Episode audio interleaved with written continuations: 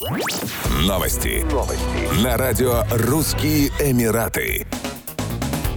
Дубайская полиция расследует случай мошенничества, жертвами которого стали около 60 соискателей рабочих мест, приехавших в Эмират по гостевым визам. Отмечается, что их заманили в Эмират онлайн-рекламой, которая обещала помочь найти работу в службе охраны за вознаграждение. Соискатели заплатили компании деньги, однако через месяц так и не получили работу и решили обратиться в полицию. Они рассказали стражам порядка, что от кандидатов не требовалось никакого опыта и квалификации, а зарплата должна была составлять от 2200 до 4000 дирхамов. Их попросили завести личные дела в рекрутинговом агентстве в Дейре и заплатить ему от 1800 до 3000 дирхамов в зависимости от позиции. Спустя месяц они пришли в офис агентства и обнаружили, что он закрыт. Расследование показало, что компания открылась всего несколько месяцев назад и еще не получила лицензию. Когда следователи решили допросить ее владельца, выяснилось, что он уже покинул страну. В ходе допроса сотрудников компании выяснилось, что они не были осведомлены о махинациях.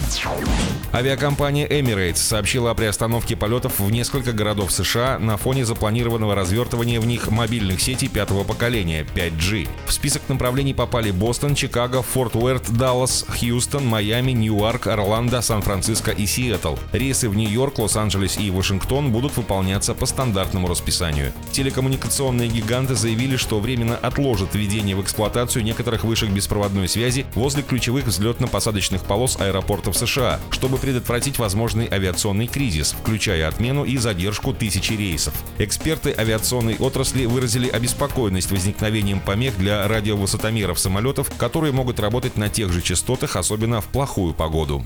Еще больше новостей читайте на сайте RussianEmirates.com